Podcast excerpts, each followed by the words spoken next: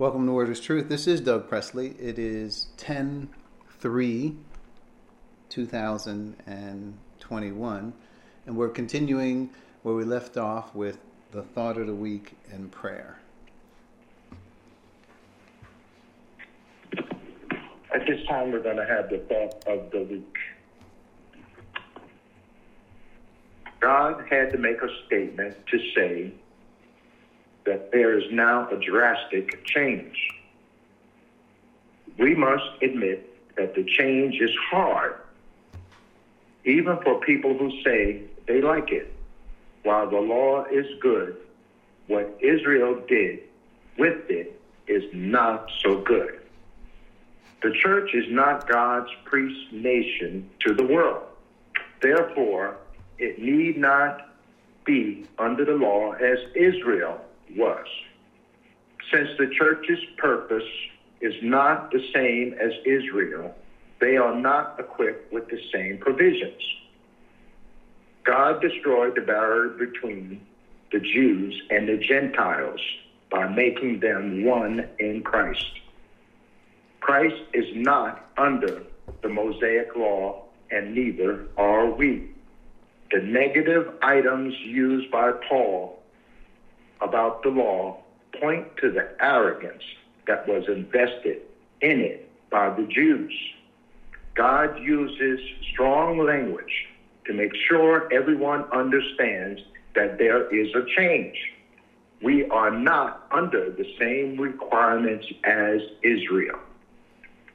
God did not just take away the false applications of the law, He took away the ground by which the Jew could biblically make an appeal. When Christ walked the earth, the Jews accused him of breaking the law. Christ did not break the law of God. He disregarded the law that they added in arrogance. They worship me in vain. Their teachings are but rules taught by men. That's Matthew chapter 15, verse 9. Now, the Jew has no ground to stand to say that they are doing God's will, since we are not under the law.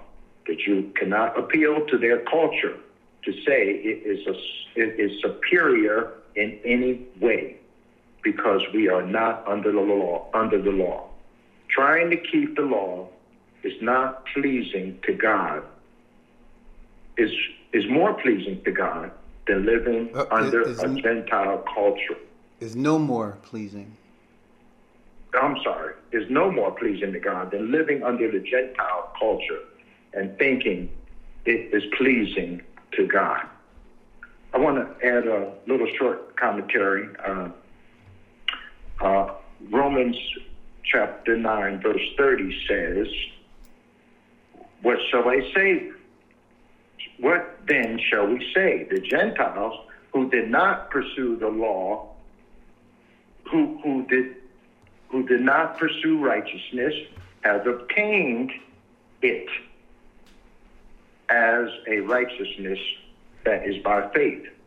But the, the people of Israel who pursued the law as a way of righteousness have not attained their goal. Why not? Because they pursued it not by faith, but as if it were by works. They stumbled over the stumbling stone. As it is written, I say, in Zion, a stone that causes the people to stumble, and a rock that makes them fall.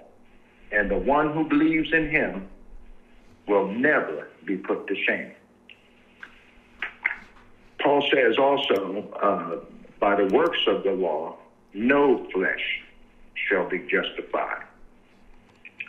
Uh, the wages of sin is death, but the gift of God is eternal life through our Lord and Savior, Savior Jesus Christ.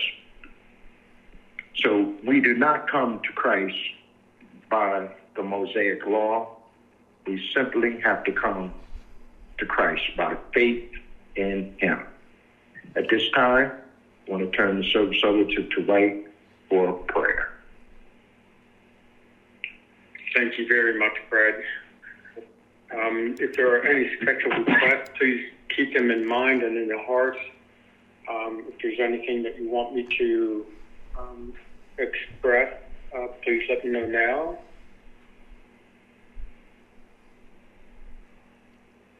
Otherwise, I will go ahead and, and get started with the prayer. So let us, let us bow our heads as we come before God.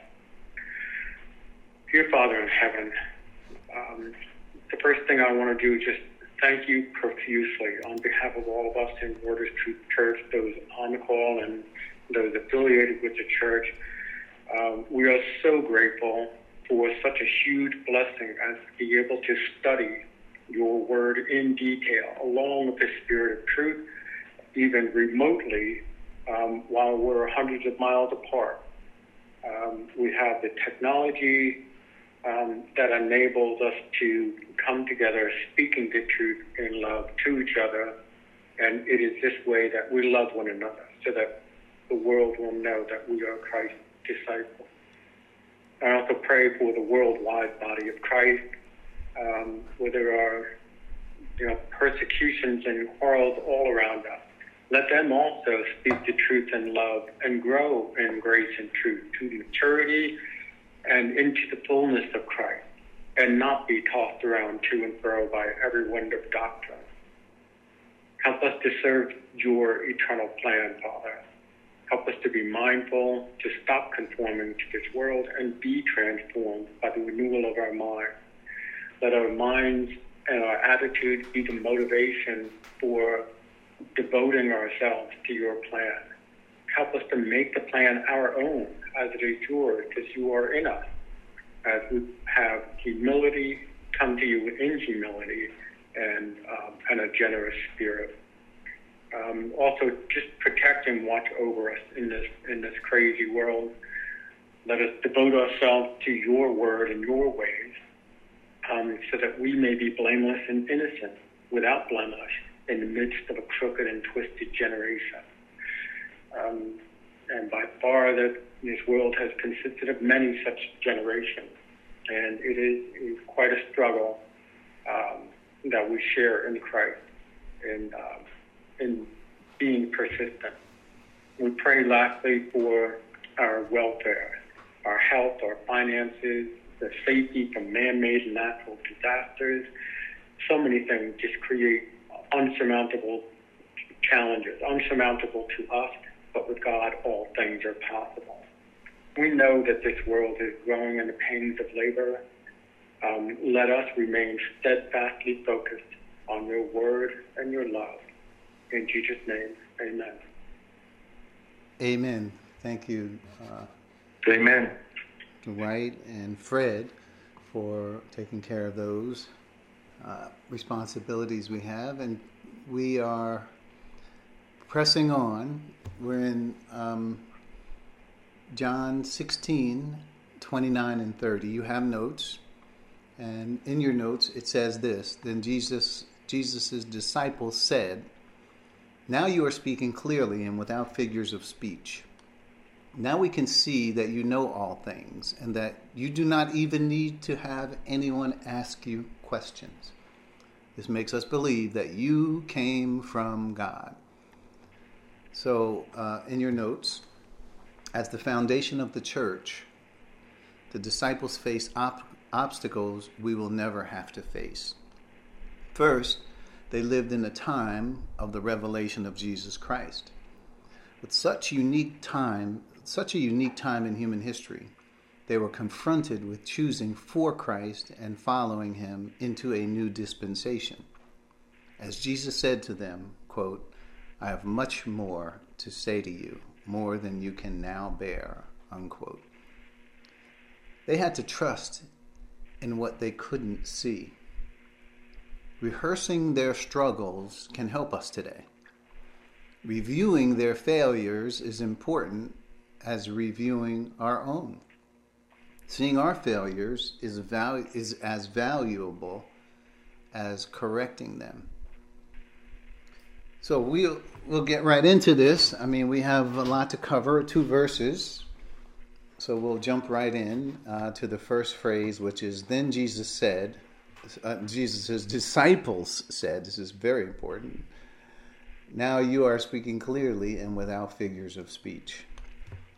So we have the disciples responding to some things that Jesus said, and we're coming back, uh, at least now, to we're we've been so focused on what Jesus said.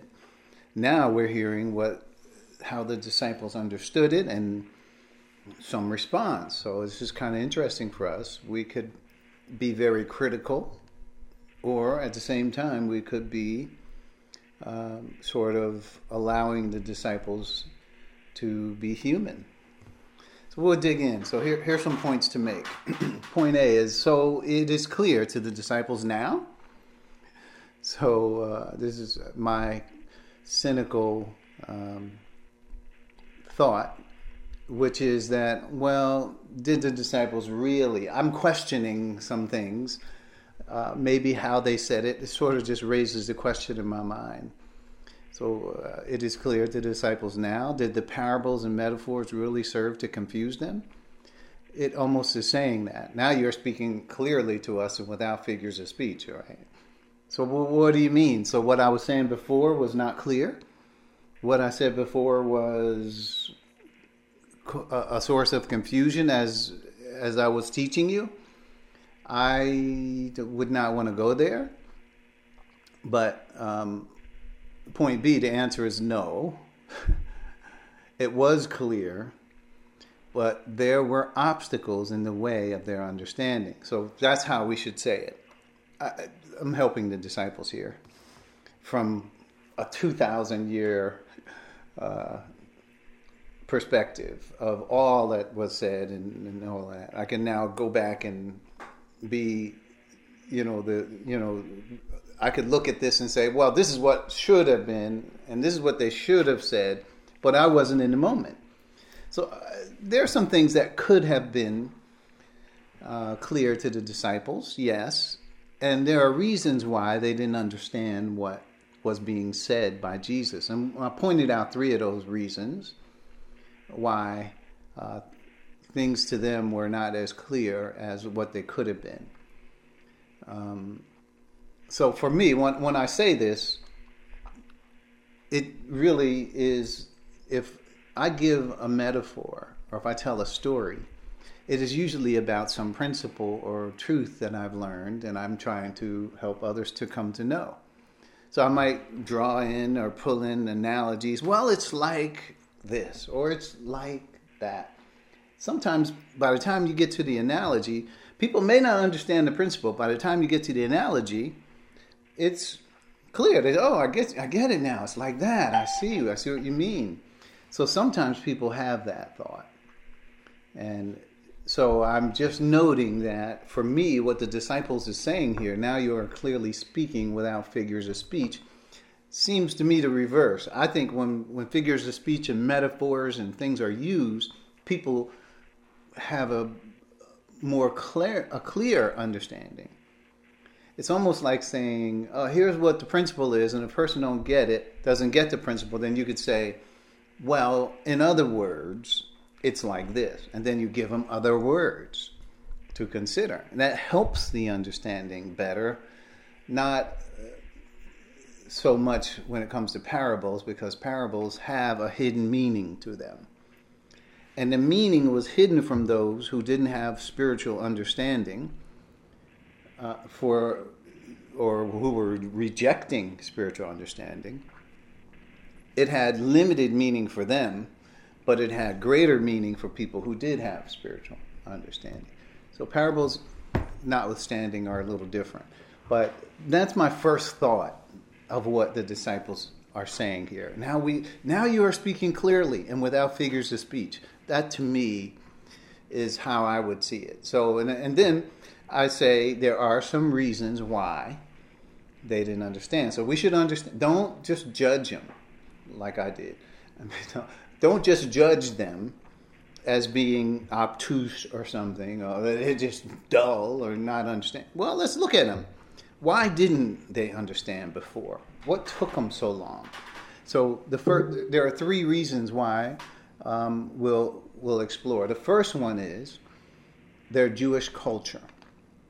Like most, they were creatures of habit, and their culture was infused with God's ways. So if you think about it, the Jews, the culture of the Jews, God did show up in their culture. He really did. And he said, Here's what my plan is, here's my will is, the law, we could say. So they were used to the revelation of God. I mean, even so much so they guarded these and, and coveted their experience with God in such a way that it kind of turned into arrogance. We're the only ones who know God. Nobody else can know God. We're the ones. I mean, you know, this is. So, anyway, in Matthew 16, 22, and 23, there's some distinction Jesus is making. I'm going to turn there. Matthew 16, 22, and 23. It says, and this is after Peter made that pronouncement, You are the Christ, Son of the living God. And Jesus said, Flesh and blood has not revealed this to you, but my Father who is in heaven. And then he said some other things, and uh, but then he began to tell them about how he was going to have to go to Jerusalem, die, uh, you know, suffer at the hands of chief priests and teachers of law, and that he must be killed. This is verse 21, and on the third day be raised to life. Now, this is Jesus telling them how it's going to go, what's going to happen in the future, right? He's using what he knows from the Father. So, uh, but Peter, verse 22, took him aside and began to rebuke him.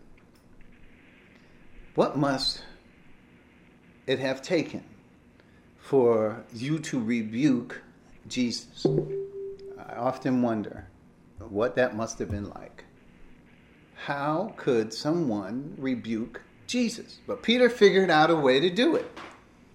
He took him aside. He, he didn't do it in front of all the rest of the disciples.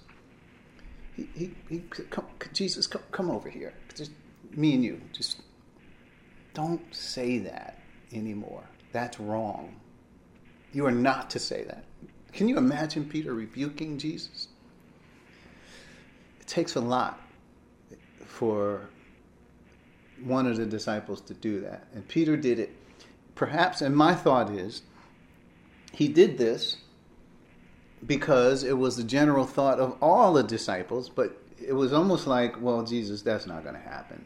But Peter, being gracious to Jesus, is taking him aside and saying, Look, Jesus, this is not going to happen. This shall, in fact, he said, it shall never happen to you.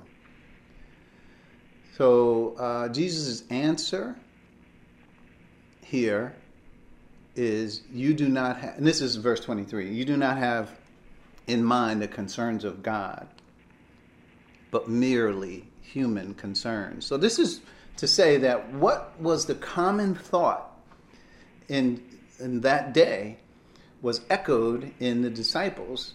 And so when they heard something that contradicted that, they jumped up and said, Oh, absolutely not. It would not happen.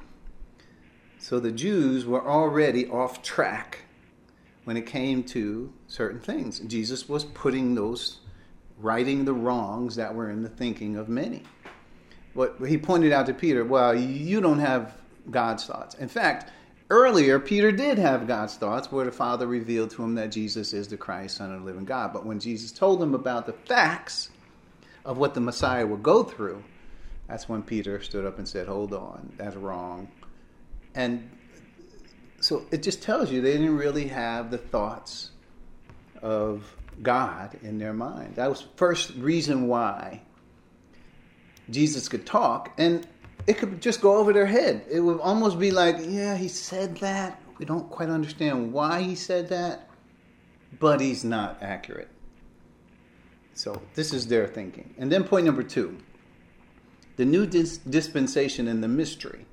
Right, that's the second reason why. So there were no ways to prepare for this new dispensation. It was given by revelation.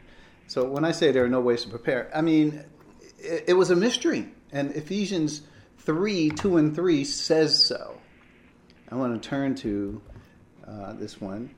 Just we don't have to read the whole thing, But just this one thought Ephesians 3 2. Surely you have heard about the administration of God's grace was given to me for you. So there's an administration of God's grace, and that's the dispensation of grace, you could say. Was given to me for you. And then he says what it is in verse 3 the mystery, that is, the mystery made known to me by revelation, as I've already written briefly. Now, um, this was many years after Christ talked to the disciples that Paul was able to write this. And it became more common, even so common uh, that Paul could say, You have heard about it. But not where the disciples, when the disciples were talking with Jesus, they would have not heard about it. It was not something that was common, under a common understanding. It, in fact, it says it was hidden it was a mystery. That means it wasn't revealed. And God, it was hidden God. Nobody knew about it. So, yeah, the disciples, for, for, for Christ to be introducing dynamics of the new spiritual life in the church to the disciples who were going to be the foundation of the church, it was foreign understanding easily overlooked. There's a yeah, yeah, he's talking about these strange things. I don't know. Yeah, he's the Messiah, all right, because look at all the stuff he's doing, but we don't fully understand what he's talking about. And we could understand that because God had patience with them. He didn't strike Peter dead when when he said that. He says, Well, Peter, okay, don't worry. You'll get there. And point number three is pure change. So the disciples handle change the same way we, all of us do, with great difficulty. We just have to say that. Even though a lot of people are like, I love change. I change, good. I mean, I, give me change. I love to change the way I do things. And really, it's not. I don't believe that's true. Maybe there's some people more disposed than others, but change, we are creatures of routine, creatures of habit. And those things, change is not easily accepted. You know? For change, you know what you have to have? Humility.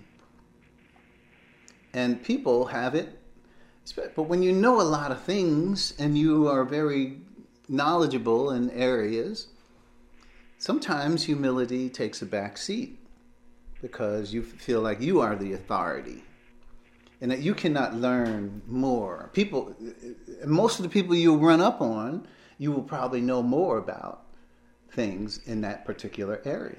So you will have this air about you, which we call arrogance, but there's this air about you that you just are on top of things. You just know stuff. And, but it really is a lack of humility. So, what does Jesus do? He lifts up a child and puts it before them. He says, This is what it's like. This is the attitude of what God desires you to have when it comes to the kingdom of God. That's what he was teaching his disciples. It's like this little child. Can you imagine? Peter and, and disciples would say, Get that child out of here. We're learning from the Lord. And the Lord picks up a child. And I can imagine sits him on his knee and says, Except you become like this little child, you will not enter the kingdom of heaven. Having that, that humility, that curiosity, the respect of learning and understanding and knowledge you know, the seeking of it. As we said, God rewards those who diligently seek Him.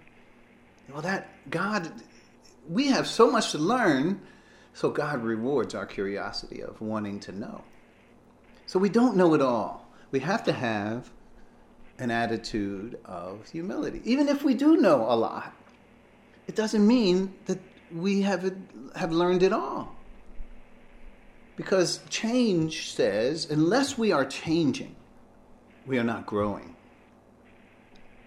As hard as change is, especially when it comes to religious and traditional values, cultural values that we have developed over years, it's hard to change those things. So Jesus said it in another way. He says, I am not come to send peace on earth, I have come to send a sword. A father will be turned against his mother, and a brother against the daughter, and so forth. I, I don't have all that straight, but the point of it is, is even within a person's own household, there will be divisions because of him. And he's talking about to the Jewish family. People, some will accept Christ, some won't, and it will be division. And it will be controversy right inside the family. So, humility, even if you think you know it, you have to stop and consider others and what their needs are, how they do things. Part of humility, if you have it when you travel, is you could at least from when you see countries operate from afar and you look at how they do things and you say, eh, why do they do the things they're doing? Why do they do it that way? You could have that attitude. I don't know. That's dumb to do it that way. But then when you go travel and you see the circumstances that they have to deal with, sometimes you say, you know, that is the best choice. If, if I were given the choice to make to do this, I would probably do, do it the way they did it because you don't have all the information. But when you do get it, you sort of have to back up. So, so change is, listen, they, it's difficult. And I'm, I'm admitting this for myself, not just to say you ought to be aware of it. I'm admitting it for me too, because I have to be, you know, open to change. If I don't listen, if there's no change, remember there's no growth. Growth comes with change. When it says we're to grow in grace and in the knowledge of our Lord and Savior Jesus Christ, we're not to make a religion out of Christianity. It is about learning the mind and motivations of Christ. It's not, okay, if you just do this, you'll be okay. Just do this, you'll be okay. We can't change the way we think. So, but somehow we convince ourselves that we like change. You ever hear people say, I love change. I, am adept, adept at changing. But I don't know if that's true. But more so than we convince ourselves to say we like it. We like change. But really, we're, we're creatures of tradition, culture, and habit. That's what we like the most. Things that after you've done you've done something for a while, it feels comfortable to you, and you don't want to do it any other way. You don't see any other logic of a way, of how to do it. But when we read the Bible, we have to have, be open to God because we don't know all things. We don't have understanding of what God is trying to tell us. Even if we do begin to understand, doesn't mean He can't teach us more. There's more to learn always. We're moving in our notes. Point C figures of speech and metaphor should help, not hinder understanding. Even the Pharisees caught on. Right, so if you go, we turn to Luke 16 14, there's another yeah, instance where um, Christ is talking in parables, and the Pharisees. Well, I'll just read the last couple verses where Jesus is teaching, and 15 through 17 before we get to, or, or let's say 16 through 18. Where is it? No. Yeah, it's 14, the verse. So we'll back up a couple verses to 12 verse 12. And if you have been if you have not been trustworthy with someone else's property, who will give you property of your own? No one can serve two masters. Either you will hate the one and love the other, or you will be devoted to the one and despise the other. You cannot serve God, both God and money. So listen, the Pharisees caught on so the Pharisees, who loved money, heard all this and were sneering at Jesus. So for Jesus to articulate these words publicly was really hard for the Pharisees to hear because that is where they were. Many of the parables deal with how Jesus uh, dealt with how the Pharisees rule over them and their way of worshiping God and so forth. And Jesus came to reveal all of that. So, even the Pharisees caught on, is my point. Even though Jesus, he didn't say, Well, see the Pharisees. No, he was just going through teaching, and the Pharisees said, Hey, hey, wait a minute. He's talking about us. And they caught on and they reacted to it. Point D, we're moving forward. Those who are not spiritually adept could not see the spiritual side of the parable. And this is what I pointed out earlier. Jesus, we, we read about parables before. Seeing they see not, even though they have eyes, but they can't see, and they have ears they can't hear.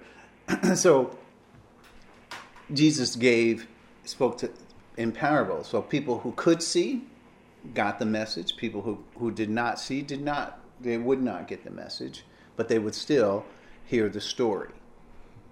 And um, and so we have to understand that way. So, it, in one sense, the disciples could have um, understood, just like it says, now we get it. You're not speaking in figures of speech and all that. Now we get what you're saying.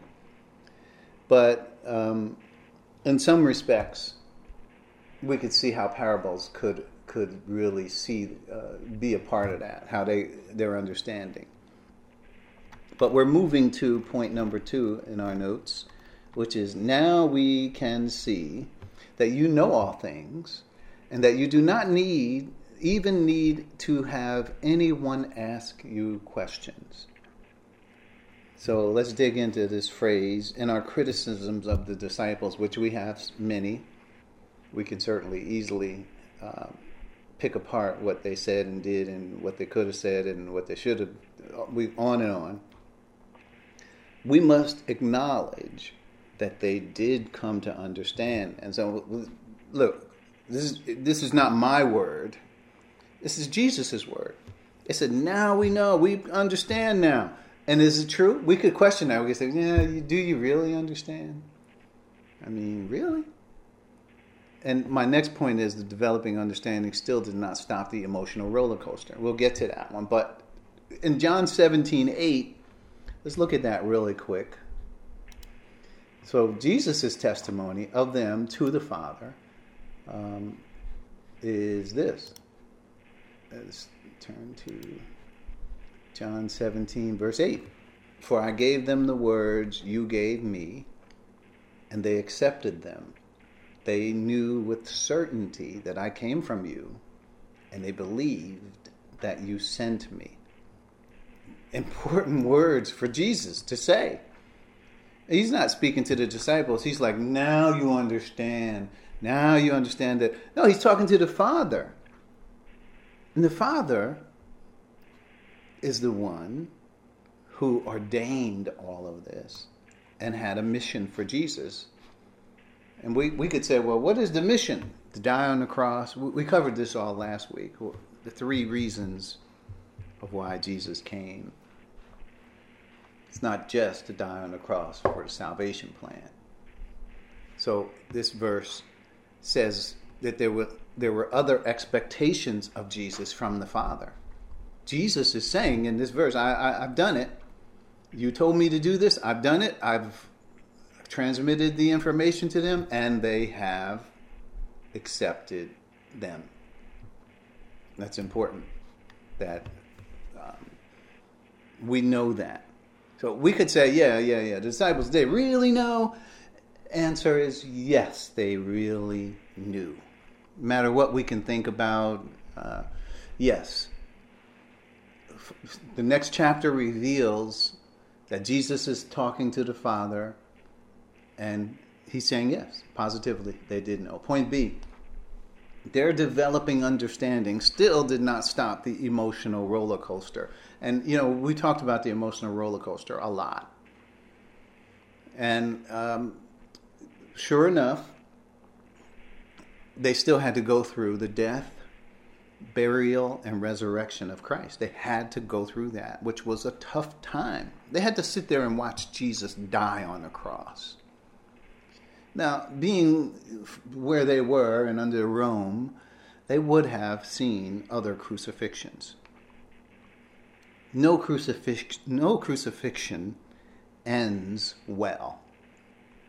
It's just like whenever there was an animal sacrifice, it never ended well for the animal. Animal always died. It's not just giving some blood and then you walk away. I gave him some of my blood. It is literally death on the cross. And the smell and stench of death on the cross. The disciples knew it all too well. So when that happened, even though, yeah, yeah, they come to know these things, they still went through this whole thing of, you know, we're tremendously sorry. It's like a woman, Jesus said, giving birth and all of that. Even though that was a figure of speech, of speech, it's a metaphor that Jesus used to help them understand what he meant. So how do I say it? It's the developing they went through so the emotional roller coaster. John 16, 31, 32, which is very next verses that we are getting to. We'll get to these next week. But this is right after the disciple said that, Jesus said, Did you now believe? Jesus replied. It's a question. And this is what so he leaves he doesn't answer that question. He leaves that question hanging out there. Do you now believe? In verse 32 A time is coming, and in fact has come, when you will be scattered, each to your own home. You will leave me all alone, yet I am not alone, for my Father is with me. So he's saying this uh, un- with understanding that the disciples are going to freak out.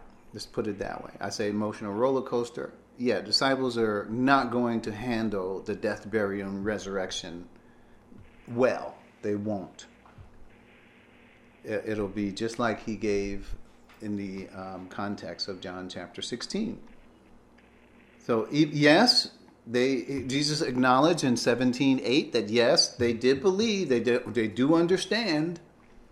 However, they still, as my point is here, they still have to go through this emotional roller coaster. And remember, if we look at Luke 24, 11 and 12, real quick, I want to want to review that verse as well, just to, to nail down um, what they did or did not understand.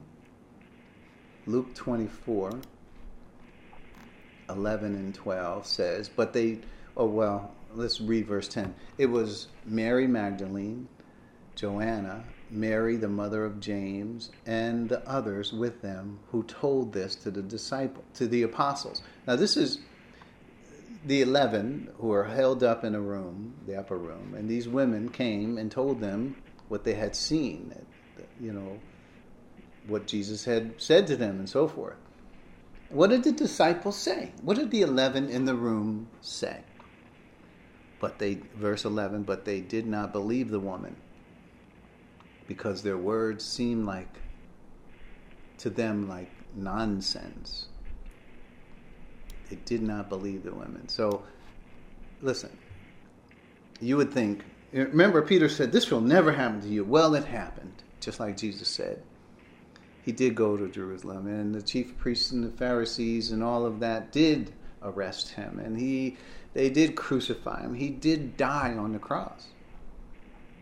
But Peter Verse 12, however, got up and ran to the tomb. Bending over, he saw the strips of linen lying by themselves, and he went away. And listen, listen, wondering to himself what had happened.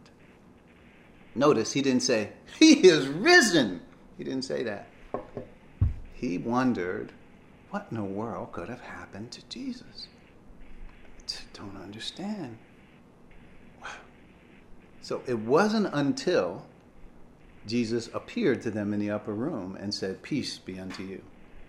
And that's when the disciples all saw and rejoiced that Jesus was alive. It wasn't until then. They literally had to see Jesus alive. That was important. So back to our notes. So we're in point number two, and we just looked at point number B, their developing understanding still did not stop the emotional roller coaster. It still did not. Point C Jesus' explanation was more clear to them. So, what I think is here in the immediate context where Jesus had been telling them he's going away, but uh, they could not come to grips with that. They were so emotional over it. Finally, they understood that he, he they knew he was saying death. They knew he was saying he was going to die. He had been saying that. That's what they didn't want to hear. So I'm going to look at uh, John 16, 25 through 28 to be more specific about what it is that was beginning to come clear to them. John 16, 25 through 28 says, Though I have been speaking figuratively, a time is coming when I will no longer use this kind of language, but will tell you plainly about my Father. So this is what they're playing off of. The disciple says, "Yeah, now you we're getting it now. You, you we understand this without figures of speech." Right? This is what they're saying. Verse 26 In that day you will ask in my name, and I am not saying that I will ask the Father on your behalf. No, the Father himself loves you because you have loved me, and I and have believed that I came from God. I came from the Father and entered the world. Now I am leaving the world and going back to the Father. That's pretty plain language right there. And the disciples picked up on that. But listen, Jesus had been saying that all along. But now he's saying, Look, I told you I'm going away, and it's going to be in a very little while that's going to happen. So now, hopefully, hopefully you understand it. So even with all of that understanding, they still were fragmented because of the death, burial, and resurrection. So Jesus' explanation helped them, though, and we'll get to more as to why it helped them. Point D you know all things. This is where it says, you do not, uh, and that you do not even need to have anyone ask you questions. You know all things. What did they mean by you know all things? And point D, this is certainly true. Well, it is true. Jesus does know all things as God. But in his humanity, he's completely dependent on the Father for everything he does understand and know about the Father's plan. So this is certainly true, but the disciples did the disciples really understand this? If Jesus had much more to tell them, they had much more to learn. And that's, um, that's what we should know. You know, if he's saying, I got much more to tell you. And if you look at Christ's words in, in John 16, 25 through 28, he's saying in the future you will get this more. Uh, the Father will, it will be more understandable to you. The disciples just jumped and said, Well, we understand now. We got it. But really, there was a lot more for the disciples to understand. Because he kept saying, in that day, on that day, you will know that, you know, when he's talking about when the Spirit comes and they get into the church age, when he says, I have much more to tell you, but when the Spirit comes, he will tell you, uh, he will guide you into all truth. So the disciples, in 2117, we also have another phrase. Um, this is John 21 17, where this is the common one where Jesus talks to Peter and says, Peter, do you love me? And Peter says, Of course I do. Of course I do. And then 17, the third time he said this to him Simon, son of John, do you love me? Peter was hurt because Jesus asked him the third time, Do you love me? He said, Lord, you know all things. So how how is it that he Peter is saying this? Peter has been proven wrong so many times that he now is pliable to Jesus. In other words, Jesus, when Jesus talks to him, Peter listens. Before, Peter was like, Listen, Lord, this will never happen to you. I will never leave you or desert you. I will die for you. I, Peter was very insistent on what his will and his plan was. But being proven wrong so many times, being where before the rooster crowed in the morning, before morning, Peter had denied him three times. And it says Peter went out and wept bitterly. And so he had been through a lot by this time. He knows at this point that Christ knows what's going to happen. And this is what he means by it. Lord, you know all things. Lord, you know what's in my heart. You know that I love you, he says. Feed, Jesus said, feed my sheep. So it's just another example of what it means when the disciples saying, "You know all things." Well, everything Jesus said had come to pass. In fact, there were other things Jesus says, "Yeah, so when this happened, you will know what I told you." Right? You will remember. Yeah, Jesus said this. You'll come to to the knowledge of it. But this is what he means by now we can see that you know all things and that you do not even need to have anyone ask you questions. Why? Because they understood that Jesus, when he spoke, that he was speaking not just his own words, he was speaking for God. He was literally telling them what was going to happen next. So they were starting to get some trust around this. And it wasn't around just Jesus' words, it was around a concept that Jesus presented to them. It was about the Father's plan and the Father's speaking through Jesus. That's what they began to understand. So, point E, we're continuing on. Ask you questions. The disciples were just puzzled by the metaphors Jesus gave in the context. Right? And this is earlier on. This is John 16, 18, and 19. This is where uh, they wanted to ask Jesus questions, but they really were afraid to ask Jesus questions. So, verse 18, they kept asking. Uh, when it says they kept asking, this is of themselves. Right? And, and this is not the first verse it says it. Verse 17 starts it. At this, uh, some of the disciples said to one another, What does he mean by saying, In a little while you will see me no more, and then after a little while you will see me, and because I am going to the Father? In verse 18, they kept asking, what does he mean by a little while? We don't understand what he was saying. But notice, they weren't asking Jesus these questions, they were asking these questions of themselves. So, you know what they eventually came to? We need to just trust and depend on what Jesus is saying. That, that's the answer to this. He knows what he's talking about. Follow what he's saying. And, and they were. Um, and then Jesus gave, gave the analogies. Well, you'll weep and mourn but the, while the world rejoices, you will grieve, but your grief will be turned to joy. A woman giving birth to a child has pain because her time has come. But when her baby is born, she forgets the anguish because her, of her joy that a child is born into the world. So with you. Now is your time of grief. But I will see you again, and you will rejoice, and no one will take away your joy in that day you will no longer ask me anything. And he goes on, we covered this, but I'm saying this is what prompted the disciples to finally say, Ah, I get it, I do understand. Now I understand where you're coming from. Right? They were puzzled, just a part of the, the context, the immediate context right there. Point F. As we stated, it is clear that the disciples did come to understand, and it's true, they did. And also, while we may second guess them, we should know the Father chose them.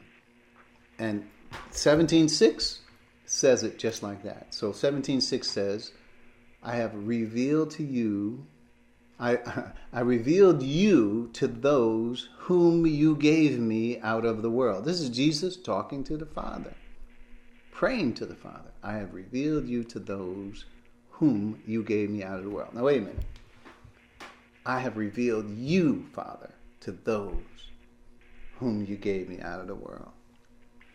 That reminds me of John 1.18, where it says, No one can know the Father except this, this, the Son, into whom he will reveal him. The Son is in the very bosom of the Father. He has made the Father known. But, but to certain ones, and sure enough, this is what he's talking about. Verse 6 again I have revealed you to those whom you gave me out of the world. They were yours, you gave them to me, and they have obeyed your word. Now, they know that everything you have given me comes from you. So this is clear to, to the disciples now. They get it, the concept of the Father. And it's important that they get it. it it's key that they understand these new dynamics of who the Father is and who Jesus is and what the plan is. The, the introduction of the Father is about the eternal purpose. Just the name, Father, Son, and Holy Spirit. It's about God's eternal purpose. So we'll continue on with point number three. This makes us believe that you came from God.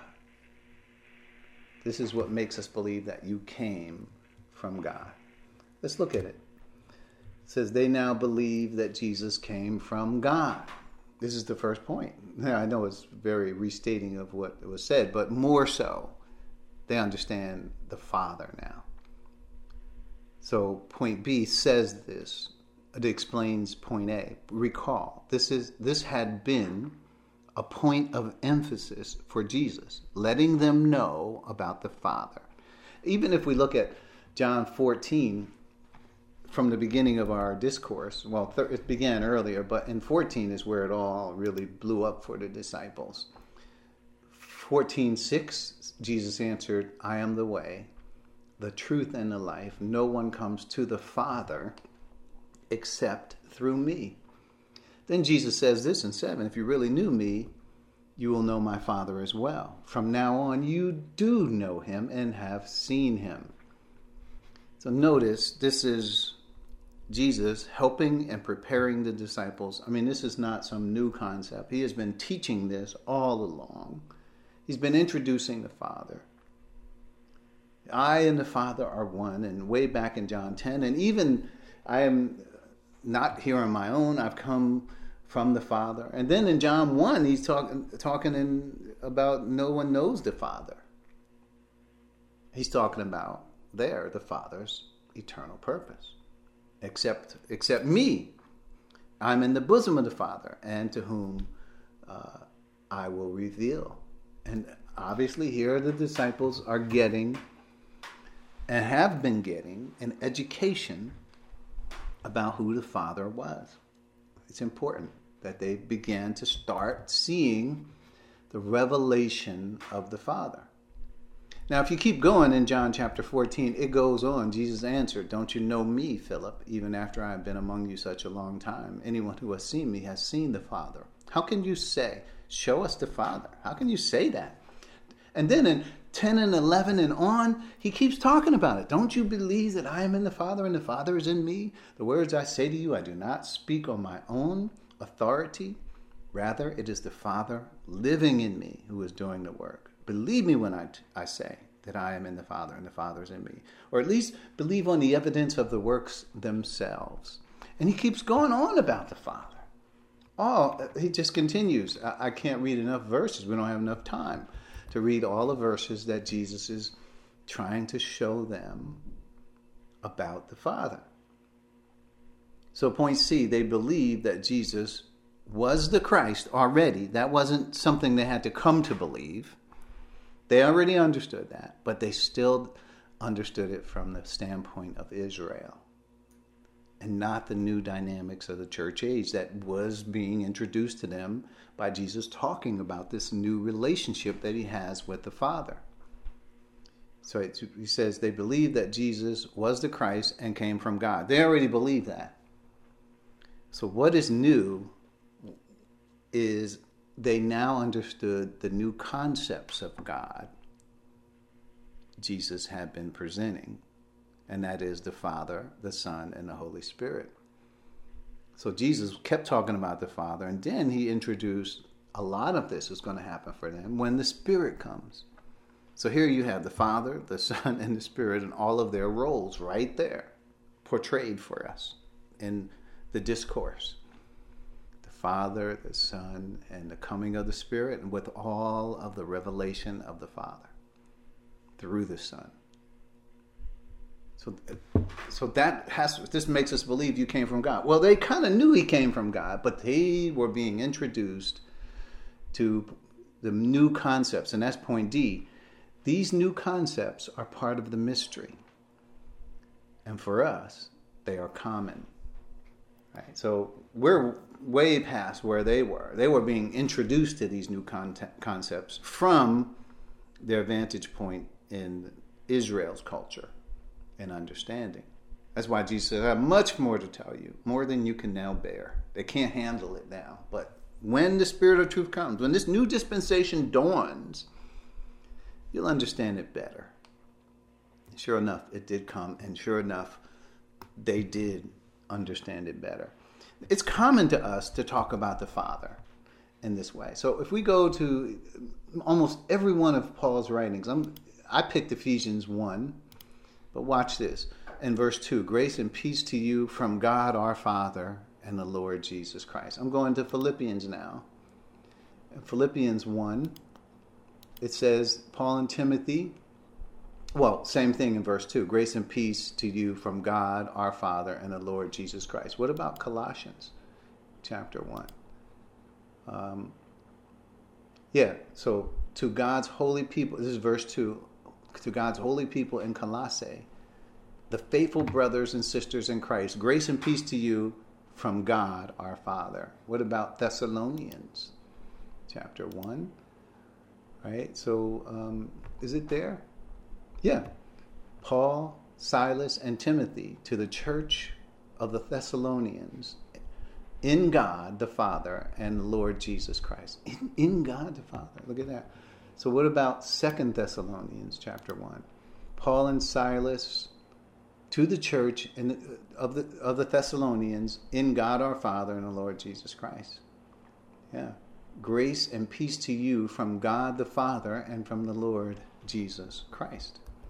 So there, and you could go on, and I'd probably miss Romans and Corinthians and Timothy and Titus and all the other books that Paul wrote, because there's so many mentions of the Father. Now it's commonplace for us, but it wasn't for the disciples.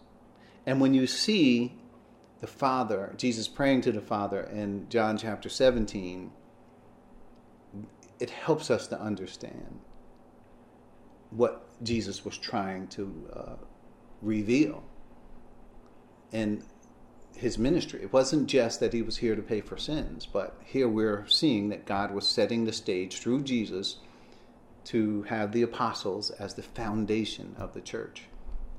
He chose those apostles. He's, he chose those disciples. So point E, last verse here, uh, last, last thought is these verses do tell us clearly what Jesus' mission was and that it was accomplished. And I'm looking at John chapter 17 again, 6 through 8. Even though we've covered these verses, I want to close with these verses again. These are good for meditative thought about the plan that we have. So this is John 17, verses 6 through 8. Now, there's much more here, and I, we will be at these verses very soon, but I will just leave these with you. Where Jesus says, I have revealed you to those whom you gave me out of the world. They were yours. You gave them to me, and they have obeyed your word. Now they know that everything you have given me comes from you. For I gave them the words you gave me and they accepted them. They knew with certainty that I came from, from you, and they believed that you sent me. So it's a plan. And the disciples did understand. And the reason we know that is because we have the record and we are standing in Christ today, earnestly contending for the faith that was once for all delivered to the saints. Let's bow our heads as we close. We'll continue this thought next week. Thank you, Father, for the privilege. What an honor it is that you called us from eternity past and, and that we are here in time, 2021, and that we hear your call and are answering your call. We thank you for Jesus Christ, uh, in whom all the treasures of wisdom and knowledge are found. And without him as our Lord, Father, where would we be? So you said anybody who is in Christ is a new creation. So we thank you for all the dynamics that are here and even the mode of praying to you, Father, comes as this age is brought more revelation and understanding to us. So, Father, as we close, we pray for this church. We pray for those who have this mindset, wherever they may be in the world. And just like it says, that all of us may be one, and that we will grow in, in fullness and stature of Jesus Christ. We thank you for those who have come and spent time listening to your word today. We pray for all the families associated with Word is Truth, and uh, you, you, know the hearts of all of us, Father. And we pray for that this message will continue to echo far beyond what we are doing here today. All of this we ask in the name of Christ. Amen. Amen. Amen.